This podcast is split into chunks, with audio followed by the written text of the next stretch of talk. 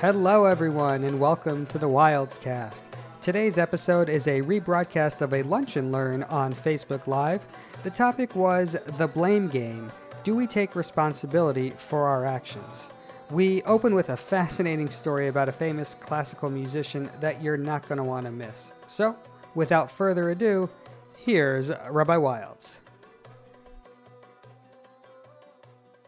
All right, so not long ago, one of the great violinists of all time, the great Isaac Stern, was playing a Mozart violin concerto with the New York Philharmonic, a huge audience. it's a true story. And midway through the first movement, the great Isaac Stern has a lapse of memory. He literally forgets the music. He immediately stops playing. He goes over the, to the conductor and asks the conductor if he and the entire orchestra can start the song over again. He turns to the audience, he apologizes for his mistake, and he begins the music. He starts the song all over again. And there was a critic that was reviewing the incident, and he said of the great Isaac Stern, and I quote, A man of his ability could have fooled his audience, covered up his mistakes, and yet his faithfulness to Mozart and to his music demanded of him a clear accounting of his error and a desire to start all over again. I start with this story because I want to ask you a very honest question, and that is how often do you take responsibility for your own mistakes? And I'm not just asking you, anything I ever teach is something that I struggle with and that I think about, which is why I choose to talk about it. How often do I take responsibility for my own mistakes? And in our society, how often do we do this? When was the last time we looked at ourselves when something went wrong and we didn't point the finger over there, but we pointed the finger here? That was the flyer that Benjamin so quickly developed for us when I told him I was teaching on this topic. The Torah itself begins with Adam blaming Chava, with Chava blaming the snake for convincing them to eat from the tree of knowledge. Cain, after killing his brother Hevel, famously asks, Hashomer achi anochi? When God says to him, Where is your brother? He answers, Am I my brother's keeper? There is this kind of story after story in the Bible, in the Torah, of, you know, shifting the blame. Even Noach, uh, who takes responsibility for himself. Noach was a righteous person, but he's seen by our sages as failing to take responsibility for other people. It's not until we meet Abraham, the first Jew, that we meet someone who takes total responsibility, both for his own actions and for other people. Abraham, says Rabbi Jonathan Sacks, introduces a tradition which emphasizes personal responsibility, not pointing the finger elsewhere. And this is a very, very important issue because I, I, see that our world, our society is really grappling with a lot of questions and a lot of issues. And the question is how often do we take responsibility for what's going on? And there are times when we have to look at society. And uh, for example, the issue of racism is a, a serious issue that we have to look at our society but individuals who are also uh, claiming to to uh, be subject to any form of bigotry and anti-Semitism or racism also have to ask themselves, what are we doing? Not to contribute to the racism, God forbid. That would be blaming the victim. But whatever whatever ills a particular ethnicity or racial group or minority group, if it's Jews, it's blacks, doesn't matter we have to look at what's going on in our own world before we can just say that all the problems that we are experiencing in our world are being caused by other people and other circumstances. And it could be true. And this is the problem we're having when I interviewed my friend, Rabbi Ephraim Ephraim Goldberg. He says what's missing from the conversation today is nuance. Nuance. We. It, the, the answer to certain problems are not simple. they could be multifaceted. There could be lots of problems, let's say, in the Jewish community, and some of them are caused by our own doing, and some of them are caused by other people, anti Semitism. It could be problems the African American, the black community, some caused by racism. And there's clearly racism in the world. But if we were to clean up all the racism, would it clean up all the problems that the black community is afflicted by? Or would they still be suffering from certain internal issues, internal family and other kinds of issues that get swept under the rug when we just shift and focus on the outside and we externalize the blame? In the past, Rabbi Jonathan Sacks wrote, people blamed their mistakes and their flaws on the stars on the gods. Today he says we blame our parents, right? That's the classic psychotherapeutic approach, right? And there could very well be, could very well be that our parents are at fault for some of the problems that we have. But that's only one part of the picture. How much are we contributing? How much are we allowing some of the mistakes maybe our parents made to affect us in a way that they shouldn't be affecting us? We blame our parents, we blame the environment, we blame our genes, we blame the politicians, we blame the media, we blame everyone, and we point the finger out there. But how often do we look inside? Rabbi Sacks continues to say that there were three influential thinkers in the 20th century Spinoza, Marx, and Freud. Benedict Spinoza, Karl Marx, Sigmund Freud, all of whom although they had very different philosophies, all of whom um, had one thing in common. They attributed human behavior to external forces. Let's go through each one briefly. Karl Marx wrote, right, the father of communism, that mankind is a product of social forces and that people are shaped by the ruling class who own all the property. And he says you could, and, and he wrote that you could explain so much of the society's ills by looking at the social ruling force, the bourgeoisie and the proletariat, if you ever remember studying that in political science. Spinoza spoke about genetic determinism. Thank you, Howard. It's great to have you with us, Howard. Uh, thank you for your positive encouragement of our topic. Spinoza spoke about genetic determinism. He believed that we are ruled over by our own instincts by our biological drives. And Freud said something interesting, similar, but in more, not as much biology, but um, mentally. He wrote that we are the products of the traumas of our childhood, the influence of our parents, especially our fathers. You remember the Oedipus complex and all these other theories that Freud advanced. And it's interesting because all these great thinkers really enabled the world Western civilization to come up with some very sophisticated reasons why stuff's happening to us, whether it was uh, economic forces, like like Marx wrote, whether it was genetic forces, like Spinoza, or whether it is sort of emotional forces, like Freud wrote. And it is to each of these influences, suggests Rabbi Sacks, that the opening verse in Parshat Lech Lecha, in the beginning of the book of Genesis, when God tells Abraham to leave his birthplace and to go to Israel. And God tells Avram, Lech lecha. And he says, Me'artzacha, go from your land, mi moladcha, from your birthplace, umi beit avicha, from the house of your father. And Rabbi Sacks very brilliantly puts all of this together. He says that to the belief that we are products of our social forces, a ruling class, the landowners, the people with all the money and the real estate, God tells Abraham, Lech lecha, go, me'artzecha, from your land. Go from your land. Stop blaming everything that's going on in your life to the fact that you don't have property, you don't have land, you don't have enough money, you didn't come from a rich enough family. There's no question that sets you back, that creates certain challenges. But really, we're going to blame so much of that on our socioeconomic background to the belief that our choices are determined by genetics. God tells Abraham the next line God says, Go from your land and from your birthplace. What does it mean to leave your birthplace? Leave the way you were born, the way you came into this world physiologically, right? This is, you know, God, I, I can only lift this amount of weight. I can only, right? That's the cause. That's the reason for some of my issues and problems. And then finally, he says to him, and leave me Beit Avicha from the house of your father.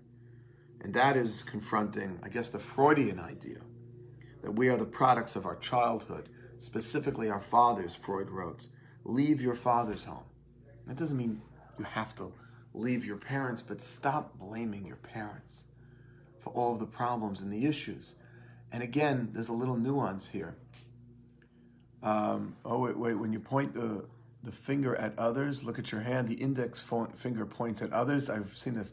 But your other fingers, uh, three, four, and five, are pointing back at ourselves when you do this. Oh, that's interesting. I like that. When you point to someone else, just automatically, these three fingers here, you know, continue to point to ourselves. And that's a good thing. You see, the more we externalize the blame and we shift it to some other force, like Adam did with, with Eve, or like Eve did with the serpent, or or like Noah did, he took care maybe uh, responsibility for himself, but not for other people. That's another level. The more we do that, the less we can grow because then you're waiting for someone else to change. You're waiting for some kind of circumstance in our society to be altered. When part of, I don't want to say, well, I'll say the blame, part of the fault lies with us. Our family background, our genetics, and our socioeconomic factors, they play a huge role and they certainly influence, they certainly influence the way we think and behave. But they are not the sole determinants. Blaming our parents, blaming our teachers, the family into which we were born, it just prevents us ultimately from confronting our fundamental issues in life. And so Abraham told, so God told Abraham, Lech lecha, go already. Leave those factors behind. And Lech lecha, so powerful. Go inside. Lecha means to you. How do you go into you? You usually go away from these things. So God told Abraham, go from this, go from that.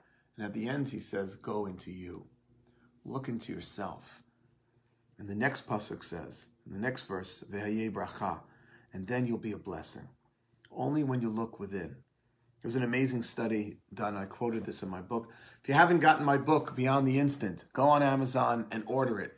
I would tell you to, uh, uh, you know, give me your address. I'll send it to you. It's just um, a hassle these days. It's just easier on Amazon. Uh, it's it's not expensive.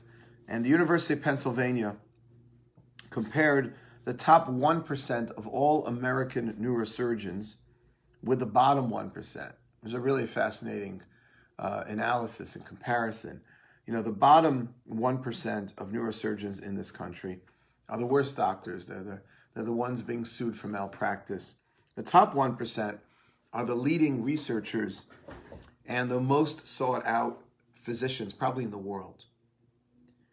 And the study concluded that what distinguished the top 1% from the bottom 1% was not the medical school they went to, was not their level of intelligence, but how the doctors handled mistakes in the operating room.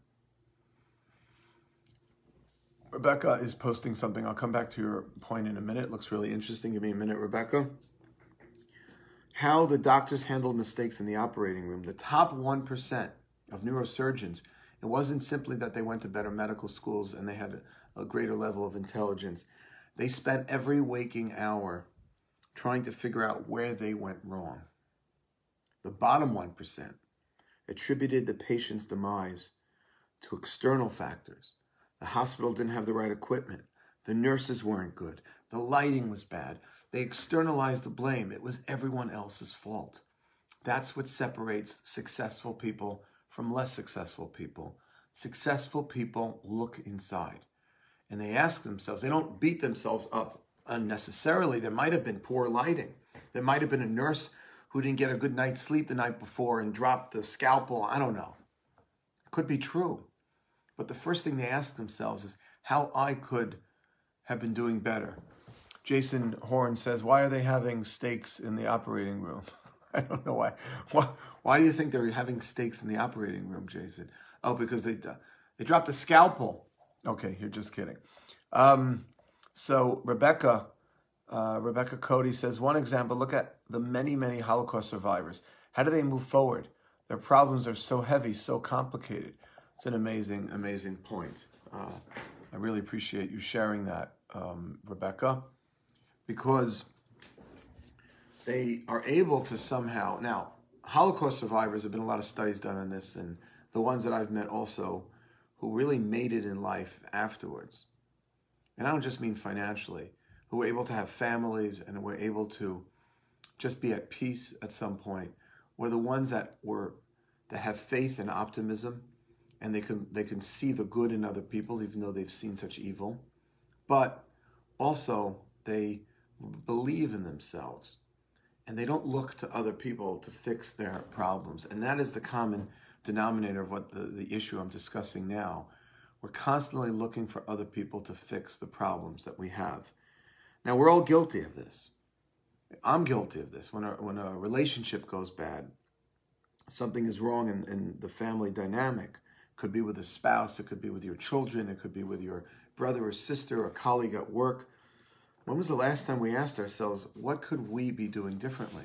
And it's hard to do this because it requires a certain self honesty and integrity, and really a sincerity to try to fix the problem. if you want to fix any problem, you got to start with yourself. When, when you lose a deal at work, you're working on a deal, and or let's say you're an attorney, you, you lost a case. Okay, you know, the immediate reaction that we have psychologically is to blame it on the, the judge, or I had a bad client, I was set up for a fall. And some of that could be true some of the times. And but we just have to recognize how deceptive we can be to ourselves. I think I mentioned this in class earlier in the week, uh, a quote from Sigmund Freud about how we are our best deceivers. And we deceive ourselves because we have defense mechanisms. We need to maintain a, a basic sense of self. And if you can't maintain a basic sense of self, to feel decent about yourself, you can't continue to survive. It's like oxygen.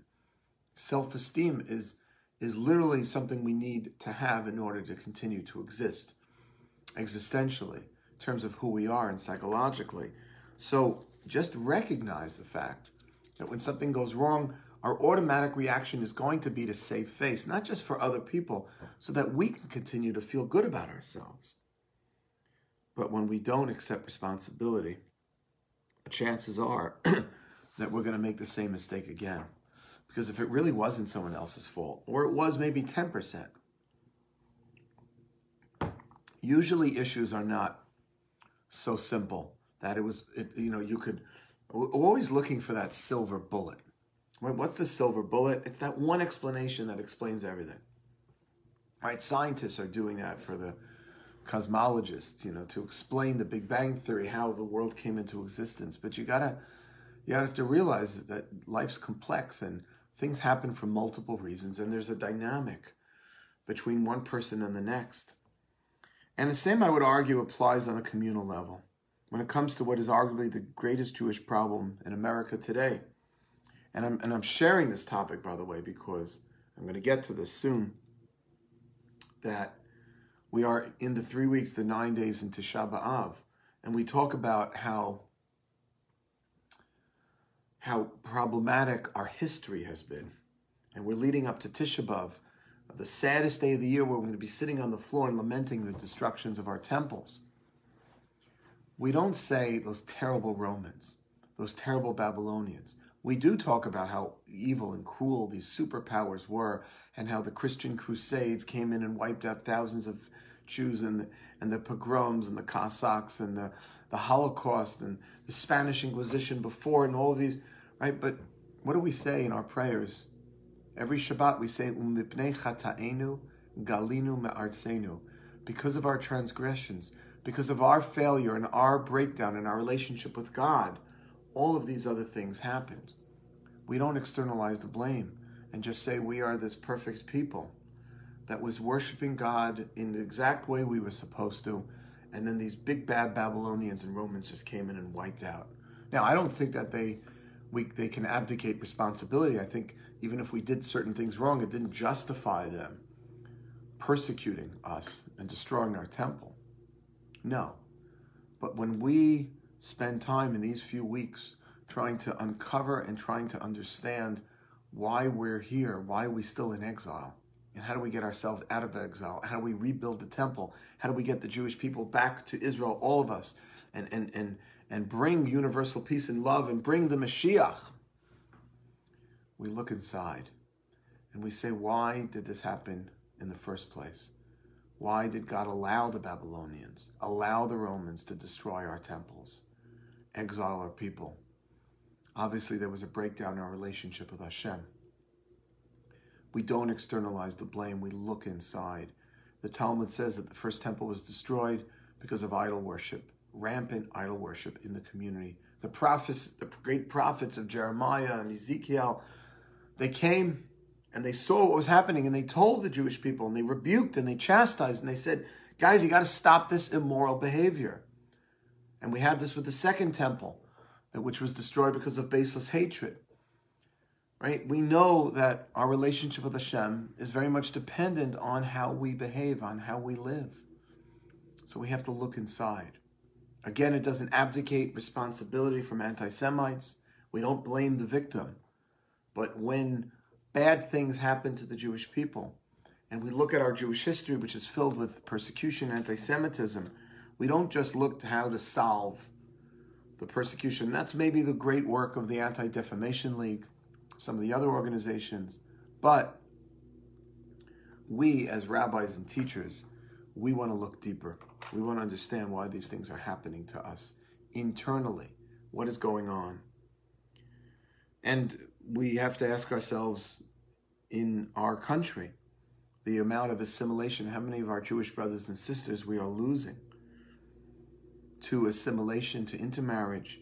Are we taking responsibility, or again, are we pointing the finger elsewhere? Are we blaming this denomination is at fault, that's denomination's at fault, it's the Hebrew schools, they're not good, it's millennials today, right? Are we saying, well, I'm good, I'm connected, I'm only dating my fellow Jew. I send my kids to Jewish schools, to Jewish summer camps. How can I be responsible for what other people do? And yet our sages teach, Kol Yisrael Arevim Zebazeh. The entire Jewish people are responsible one for the next.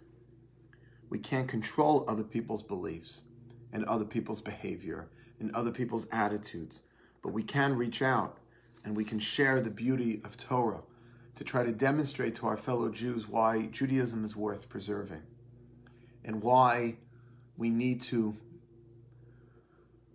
be careful with who we date because we want to preserve Judaism for the next generation because we think it's so great and we want our kids to have it. And we thank God, MJE, thanks to the support of many people in our community and our board of directors and our supporters and our donors, we have been able to reconnect thousands of our Jewish brothers and sisters to impact generations to come, which is unbelievable.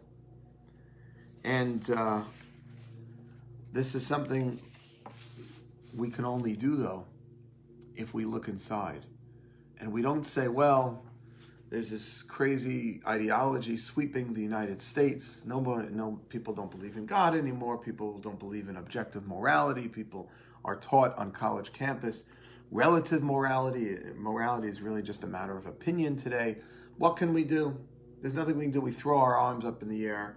We're just so accepted and loved in this country. We're just going to be assimilating until there's nobody left. Well, we know that that's a defeatist kind of attitude. But if we take the attitude that it's happening because of forces in the world, and by the way, it's true, we are losing a lot of our Jewish brothers and sisters because of these types of forces in the world.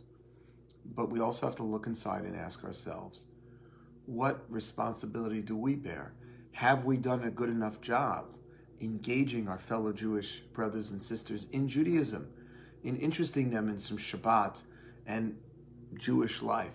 It's been really hard during this period of Corona to be able to do that, I will tell you. Although we are able to do it right now online, and I'm so blessed. We are so blessed that we have technology. And whatever we can control, we can control. That's one of the great things of believing in God. You know? It's actually a very comforting thing because when you believe in God, you know that you can only do whatever you can do, and the rest is in the Almighty's hands. So, as long as we wake up in the morning and we know we're doing the best that we can do at advancing ourselves spiritually, and we do we know we're doing the best we can do to advance other people spiritually, we can't control anything else. I struggle with this because I beat myself up, and sometimes it comes from a level of arrogance. I will admit it. It might be a level of arrogance that I can change everything, that with enough devotion, hard work, and talent, I can affect my world, my environment. But you want to know? We know that sometimes you can do everything in the world and it's just out of your hands because there's another force at work. That force is God, of course.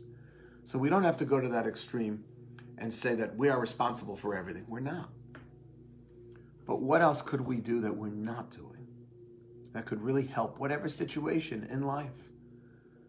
And as long as there's something else that we could still be doing that we're not, then we have to stop pointing the finger elsewhere. And it's also okay in a nuanced conversation about, let's say, um, racism in America. It's okay to say, you know what, there is racism and we need to get on board. But some of the problems are being caused by internal issues, perhaps within the black community. How can I help?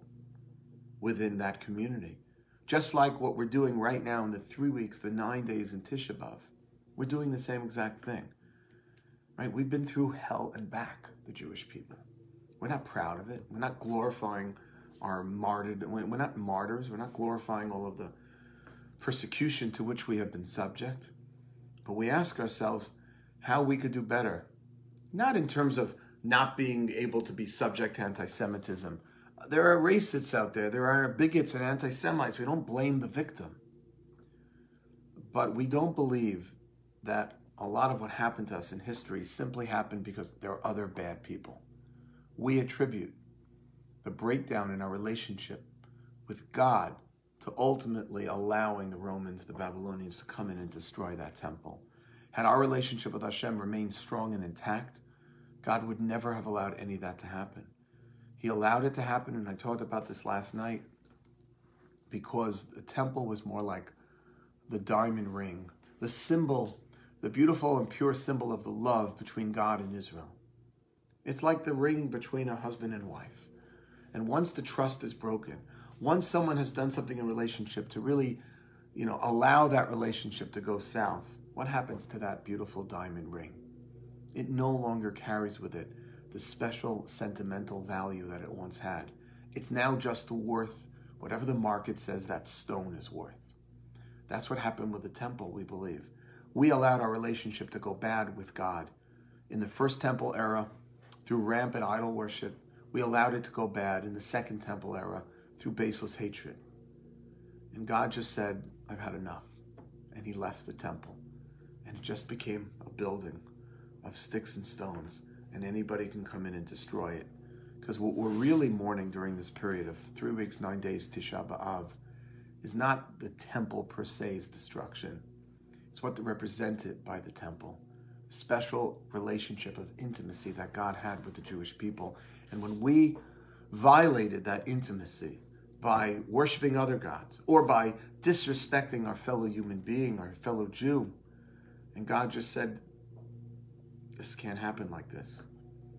Get back to me when you can do better. That's what we're trying to do during the three weeks, nine days in Tisha B'Av. We're getting back to God. We're trying to get back to God. So God will come back to us by sending the Mashiach, by rebuilding the temple. That's what the temple means. It's about a relationship. And that's why we in the Jewish community always look within.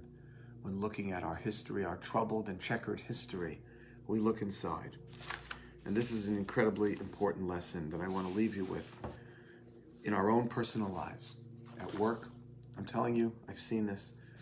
Uh, I have the zechut to um, work with at least a dozen, 14, 15 people at any given time at MJE. The most important thing I look for is when people take responsibility.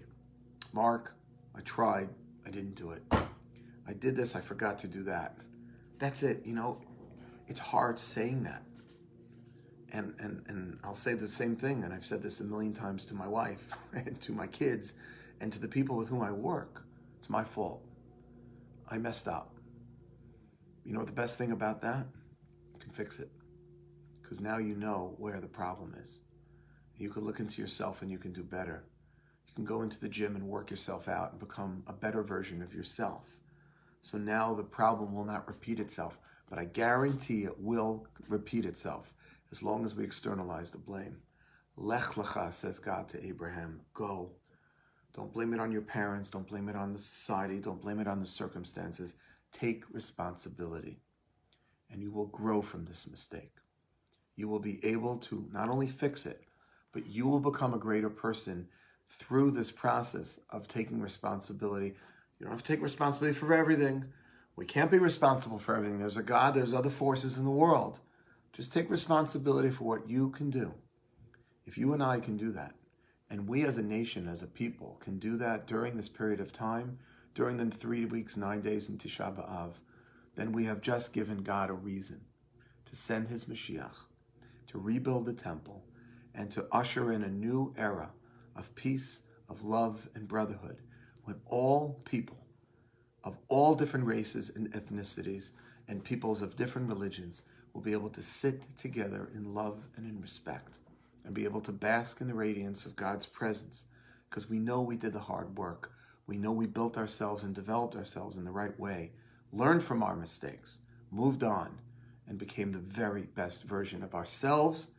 And this world became the ultimate version of what it was supposed to be. May the temple be rebuilt speedily. Thank you all for listening. We'll continue tomorrow for our lunch and learn. I've got some great Torah prepared um, for uh, the Parsha. It's a double Parsha, Parshat Matot Maseh. Again, MJE is opening up the Shabbat on the roof of the Jewish Center. Very, very excited about that. Uh, at 10.30, we need to sign up if you're interested. Um, and I'm going to see if there are any other comments here. Uh, Alan Zeitlin. Hey, Alan, my friend. Thank you so much for joining. I hope you're doing okay, my friend. Why do you think we are seeing so much scapegoating of Jews by celebrities on social media? That's a really, really good question, Alan Zeitlin. You always ask the real questions. It's good to have you back here, man. Um, well, scapegoating of Jews is as old as Jewish history is. I think that um, a convenient way of dealing with life's ills or a society's problems is to find a cause, externalize the cause. Hitler did that so brilliantly.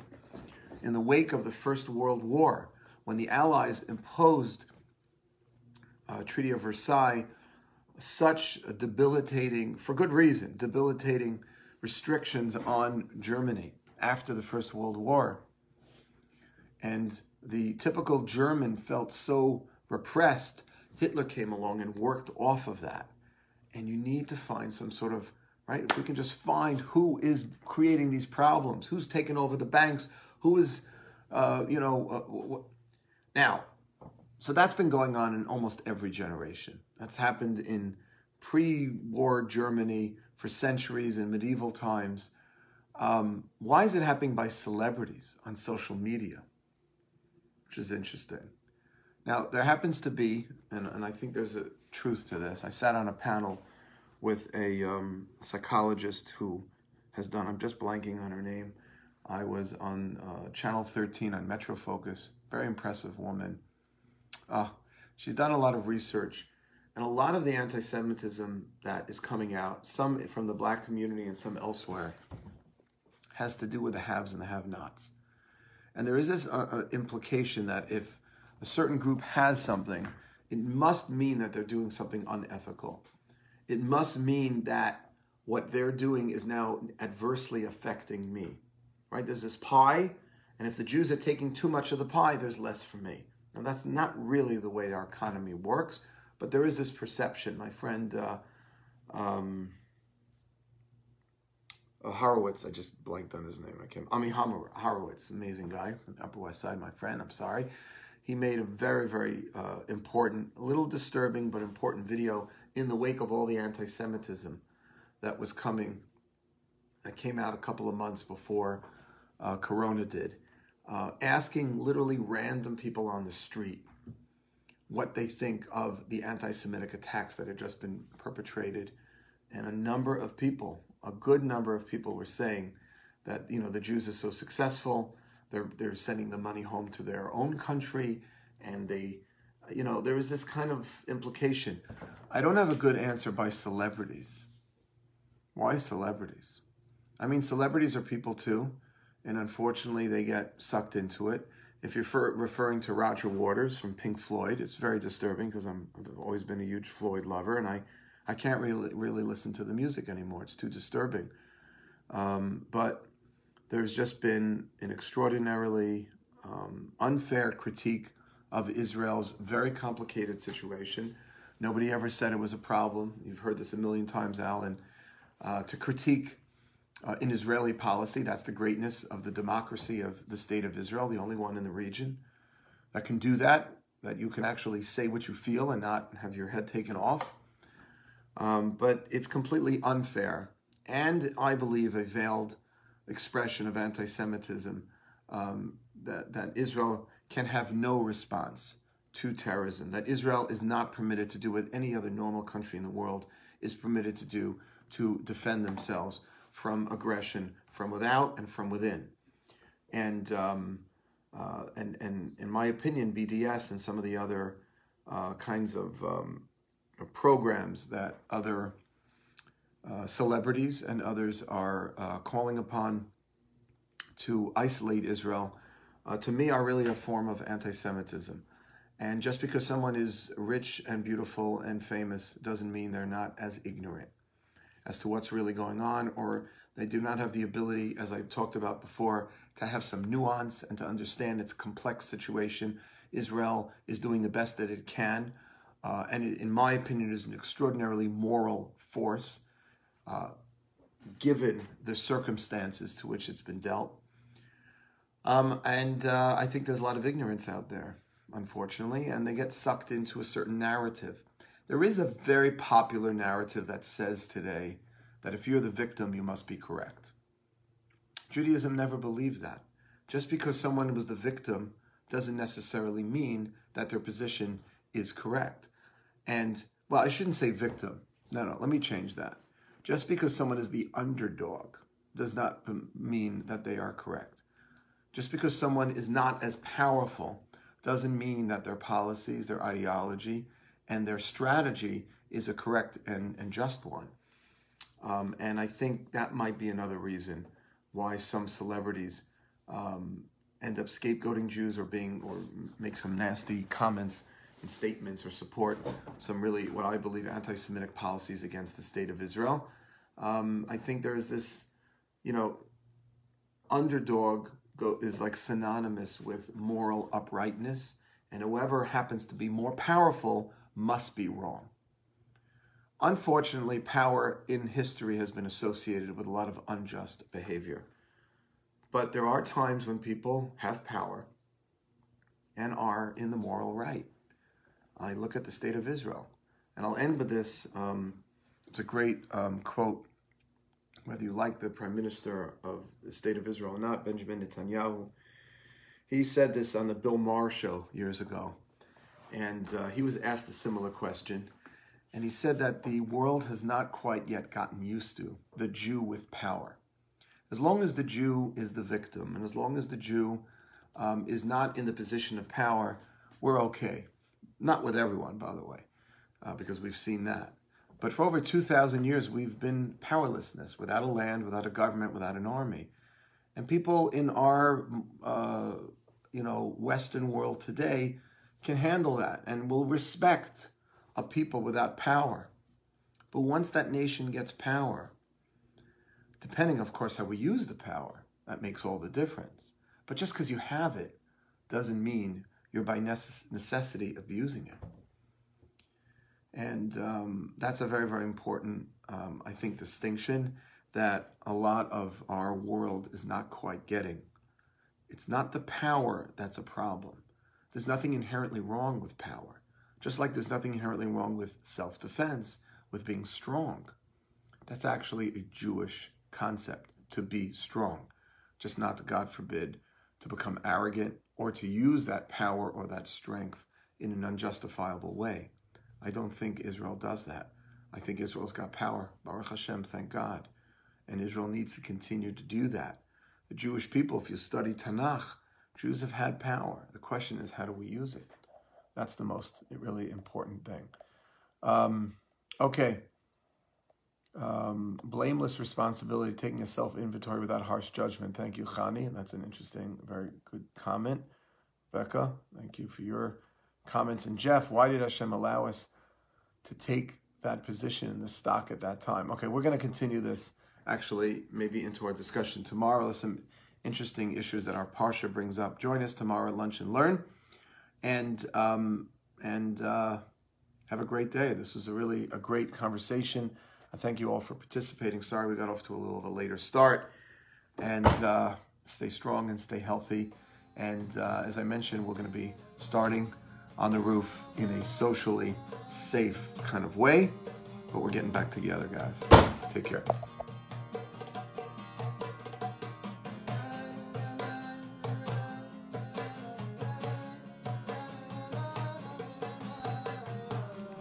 We hope you've enjoyed this episode of the Wildes Cast.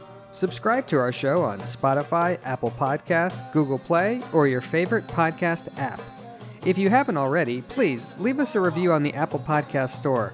It only takes a minute, and when you do, it helps others discover the show. Music from today's episode comes courtesy of Yosef Wildes. For more information about the Manhattan Jewish Experience, please visit our website at jewishexperience.org or follow us on Facebook, Twitter, and Instagram. Thanks again for joining us.